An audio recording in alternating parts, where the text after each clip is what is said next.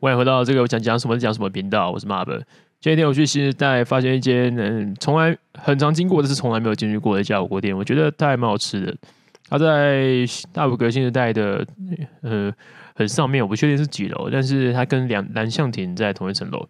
我很喜欢去吃大埔革新时代的那个蓝象亭，它是一个泰式火锅，它把它是它是鸳鸯锅，然后你可以选择你要什么样的价位，它可以有不同的餐点。哎、餐点嘛，不对，它有不同的肉品可以给你选择。反正就是越贵，它是那种吃到饱类型的餐厅呢、反正你就是付的钱越多，你可以选到不同种、越多不同种类的肉类。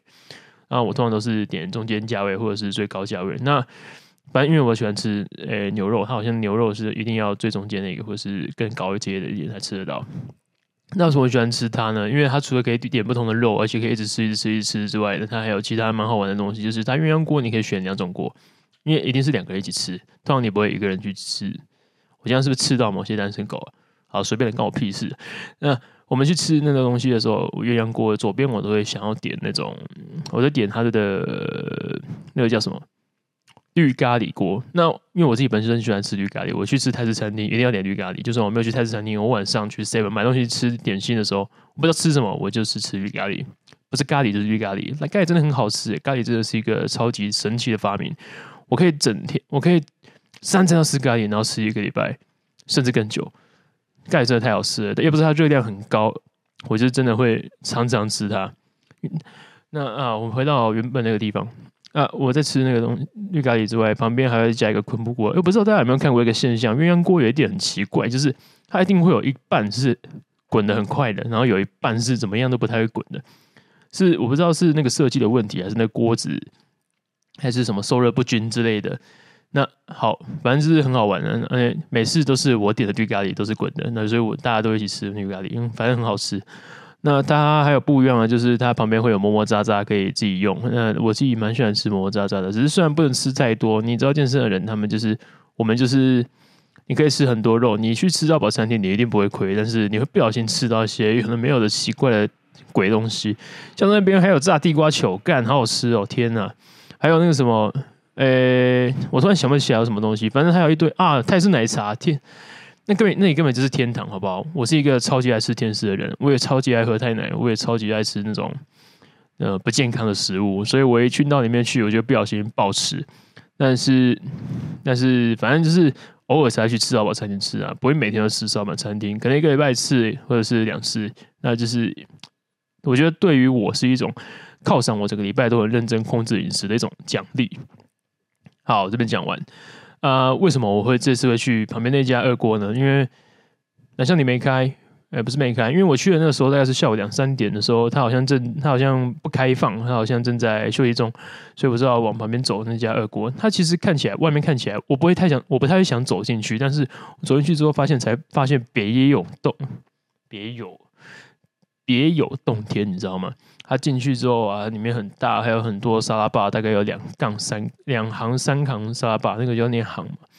他的炒，他有那个炒饭，他也是那种吃到饱餐厅。然后他的肉是你，你一开始也是选价位，然后看你选什么价位，然后你要点肉的时候，他不是像那个蓝象亭或是其他的，就是你可以 app 叫肉或者是什么，或者是那个叫人家到你前面去点。你是直接走到他那个切肉区，然后你跟那个服务生说你要什么肉，然后他就会切给你。那是一次限购，一次限拿三盘。那你是煮完三盘之后，你再认命的再回去。这一点也还不错，就是他让你就是你不会先拿太多，不会浪费啊。那你就吃完之后，你还可以再多走几步路，然后再拿，就是蛮健康的。对于有些人来说，可以多增加一些活动量，我觉得是一件还蛮不错的事情。那还可以吃得更多。那他其实他的做的那种沙巴，其实一点也不马虎哦。我走到旁边去，看到他的炸物区，他那个薯星星啊，那还有那个煎炸煎炸饺啦，还有什么薯条啦，干他妈是有够好吃的。然后他的他炒的牛肉也很棒，超赞的。那这是他的咖喱一直在煮，我原本超我超想吃咖喱，但是我看到他的咖喱一直在煮。我从一进去到我吃完，他的咖喱还在煮啊！我真的是不知道为什么哎、啊，反正。希望我现在去的时候，他咖喱是煮好的啦，因为我真的是很喜欢吃咖喱。我宁愿可以不要吃他那么多肉，但是我也可以一直吃他的咖喱，那是我觉得那是我必吃的东西。好，话说回来，那个地方那个地方，它就我说它的副食一点都不马虎嘛。那我其实就吃了好几轮，我可能吃了一盘肉之后，我就去吃它好几轮副食啊。它有那个炒饭啊，或者再加它的牛肉，然后再加它的薯星星那个炸饺，我大概吃了两三盘。那我吃了一盘肉，再吃那两三盘副食之后，其实我就有点饱了，我反而吃不太下它的肉。这是他的计谋，他能尽他尽可能让他的副食好吃一点，你就一直吃他的副食，然后你的主食你的主食都没办法吃，你的肉都不会一直嚼，那就可以节省很多很多成本。那但是没关系，反正它好吃就好。因为哎、其实我发现，我不知道有没有各位有没有跟我一样，就是我在很年轻的时候，就是我可能在读国高中的时候，我吃到饱都是他妈的疯狂的一直点肉，埋头苦干，肉一直嚼，一直吃，一直干，一直吃。然后我现在去吃到饱餐厅，我反而不太会这个样子了。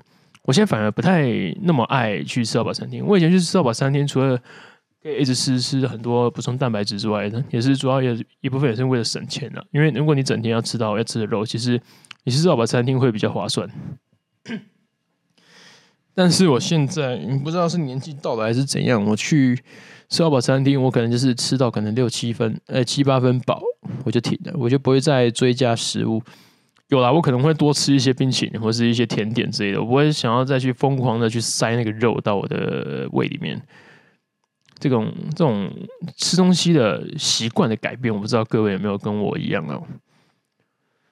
那他的那个哦，对，他的饮料啊，有一个他饮料也没有说特别怎么样，反正饮料还好。但是它的冰淇淋有两种，一种是双淇淋。我喜欢那种用挤的双淇淋，那各位知道双淇淋的热量跟冰淇淋热量其实差蛮多的吗？双淇淋因为大部分的状，大部分的东西是水，大部分的内含量是水，所以其实它的热量比冰淇淋还要低很多，甚至有低到两倍。如果你在减脂，然后你很想吃冰淇淋的话，双淇淋跟冰淇淋比起来会是更好的选择。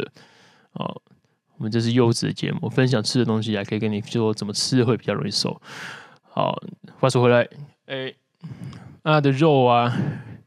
真的是有够难吃的，因为正常我们去外面点肉，它都会它的就算是低脂牛，它都会掺一些脂肪，它的低脂牛完全没有，它把脂肪给你剔掉，完完全全没有任何低脂肪，所以你吃起来是他妈有够柴，你有在吃牛肉版的鸡胸肉，你知道吗？所以我在吃了两盘，我就真的不能再接受，我就可能再叫五花肉，或者是叫其他的东西，然后走完之后。然后我还发现一个还蛮好玩的东西，就是那个什么飞那个什么，小时候我不知道有没有吃过那种戚风饼干，就是它有点咸咸，然后可能有点甜甜的那种圆形的饼干，好好吃哦！天哪，我一直把它装，我一直装双淇淋，然后一直把那饼干塞进去那个双淇淋里面，然后一边吃冰淇淋，一边吃双淇淋，然后一边吃那个饼干，干啊，好吃到靠北！如果我现在讲一讲，我肚子就饿了，口水已经开始流出来，妈的！哦，对了，这个我们我们有讲过我们的锅底是什么东西，对不对？我点的是昆布锅了，反正就很一般了。我只是选择热量最低的那种清淡的。然后我爸妈他们是，我妈是点部队锅，我真的是觉得好好吃哦！天哪，那部队锅它是融了一片起司，然后韩式的那种锅具进去。我真的是之前去，我记得上次上一次吃部队锅好像是很久很久以前，可能三四年前在两餐还是？诶，你有吃过两餐吗？两餐它是一种韩式吃到饱。然后还可以，你可以加一百块，然后就可以点肉，但是通常是不会啊。那那边有很多鸡块、炸鸡，你吃一吃就饱了。你加肉，我觉得有点不太，有点浪费钱，就吃那边的年糕，然后再吃那边的那个炸鸡就可以了。我觉得其实两餐是一个对健人来说蛮划算的东西，只是它热量偏高，你可能在练腿日的时候吃会比较划算。那部队锅啊啊，那个什么？那个部队锅，我不知道我在季亭有没有吃过哎。哦，季亭最好吃的是那个牛奶起司锅，其实牛奶锅，但是我不知道有没有部队锅。干，我现在越讲越好想吃，越来越想吃部队锅哎。我等下就要去买部队锅来吃。部队锅最著名的就是它的那个、那个什么韩式泡面嘛。我不知道为什么其他的锅都没有泡面，但是你部队锅一定会有韩式泡面。它的原理是什么？有人知道韩韩式部队锅的由来吗？是，就是他们出去打仗的时候吃的东西吗？为什么他们吃的东西那么好吃啊？国军吃的东西怎么那么垃圾？难怪，难怪没有人想要去当兵。好，好笑，如果我说错的话，欢迎各位纠正我。但是我的认知就是，嗯，韩国的兵去打仗，他们在军中吃的是部队锅，然后我们的兵去打仗呢，我们吃的是营养口粮。干，我们打的赢才有鬼嘞！他们吃的那么好，而且那么开心，他们整个身心愉悦的去打仗，然后然后为了想保家卫国，他们非常的非常的非常的认份。嗯，我们台湾的营养口粮，好了，那可可能可能韩国人比较注重吃的吧，不然就是不然就是台湾人，呃、欸，可能没有人一直去炒，你可能一直去炒就有了，会炒还是有糖吃，跟社会上某些人一样。哎、欸，对，说到这一点，真的是。呃，很多人在那什么，很多人其实是他们低收。说到这个，很多人其实是低收入户，很其实很多中低收入户，他们都不是真的的中低收入户，他们只是很有，他们很有钱，只在靠背，他们没有投保劳保，他们也没有投保什么其他东西，然后每个月没有领薪资，然后在账面上看起来，他们好像就没有什么钱进账，也没有薪水，所以他们可以申请很多补助，这些。这些人啊，就是充斥着社会的各种阶级哈。我是我的一个学生，也是老师啊。有一天跟我分享说，他非常堵烂这样的行为，就是他有一个学生家长呢，每天都在跟他靠背说：“哎、我的学生，不是不是我的学生，我的小孩，我们家没有钱买东西，我们是低收入户、中低收入户，拜托老师开证明给我们。”因为那个小学老师有一个呃有一个权利，他可以放权让这个人，就算他不是法律认证的低收入户，但是。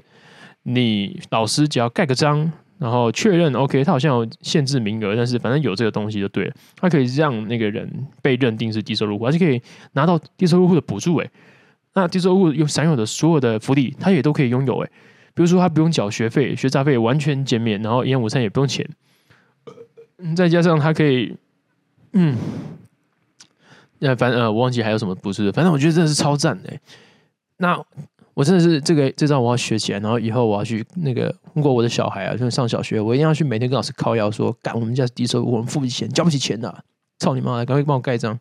哦哦，可能不会那么没品，也可能不太会，可能不会骂脏话，但是我觉得我会做这个样子的事情。既然我知道了，而且这个这个事情没有好没坏啊，你只是闹一下，你就有办法让，你就可以拿到这么多好的福利，对不对？我觉得这投资报酬率非常非常 very 的高，very 的高。然后有些人像那个学生，那样那个老师说，有些学生家长他真的是低收入户的，他们反而很有 gas。他说：“不要，我不需要，把这个补助留给更需要的人。”哇，好帅，真他妈帅！但是为什么会有有钱人跟 穷人的差别？应该就在这里。你的尊严应该那个尊严跟那个不好意思跟那个你自己保有的那个自尊，就是让你变穷的东西啊。当你丢掉这些东西的时候，你开始不要脸厚脸皮了，你开始不计较人家怎么看你的时候，你好像就会变有钱呢。然后你敢吵敢闹的时候，就会变有钱人。应该说，我身边比较有钱的人都是比较厚脸皮，然后都是敢要敢闹，然后啊宁愿把事情闹大，他也不要丧失他一点点福利的。我觉得这种人反而。哎，以前我很讨厌，我以前很讨厌这样的大人，但是我现在身边充斥着这样的人，尤其我的朋友，我的朋友现在都是这样的人。然后我可能会变成这样子吗？我不知道，反正我自己觉得我可能一半一半吧。Maybe 我后来会变得跟他们一样，也可能会可能变成这样之后会比较有钱吧，或者是或者是我不知道怎么样。反正如果我以后变成这个样子的话，你们有在路上遇到我，或者是你觉得我讲话开始变得越来越像这样子的人的时候，你可以提醒我，然后你让我知道。我再看一下我那时候那个财务状况跟现在比起来是怎么样，然后我们再跟你分享这个社会实验到底是越鸡巴的人是不是越有钱？好了，今天就那个进度条到这边，谢谢大家，大家拜。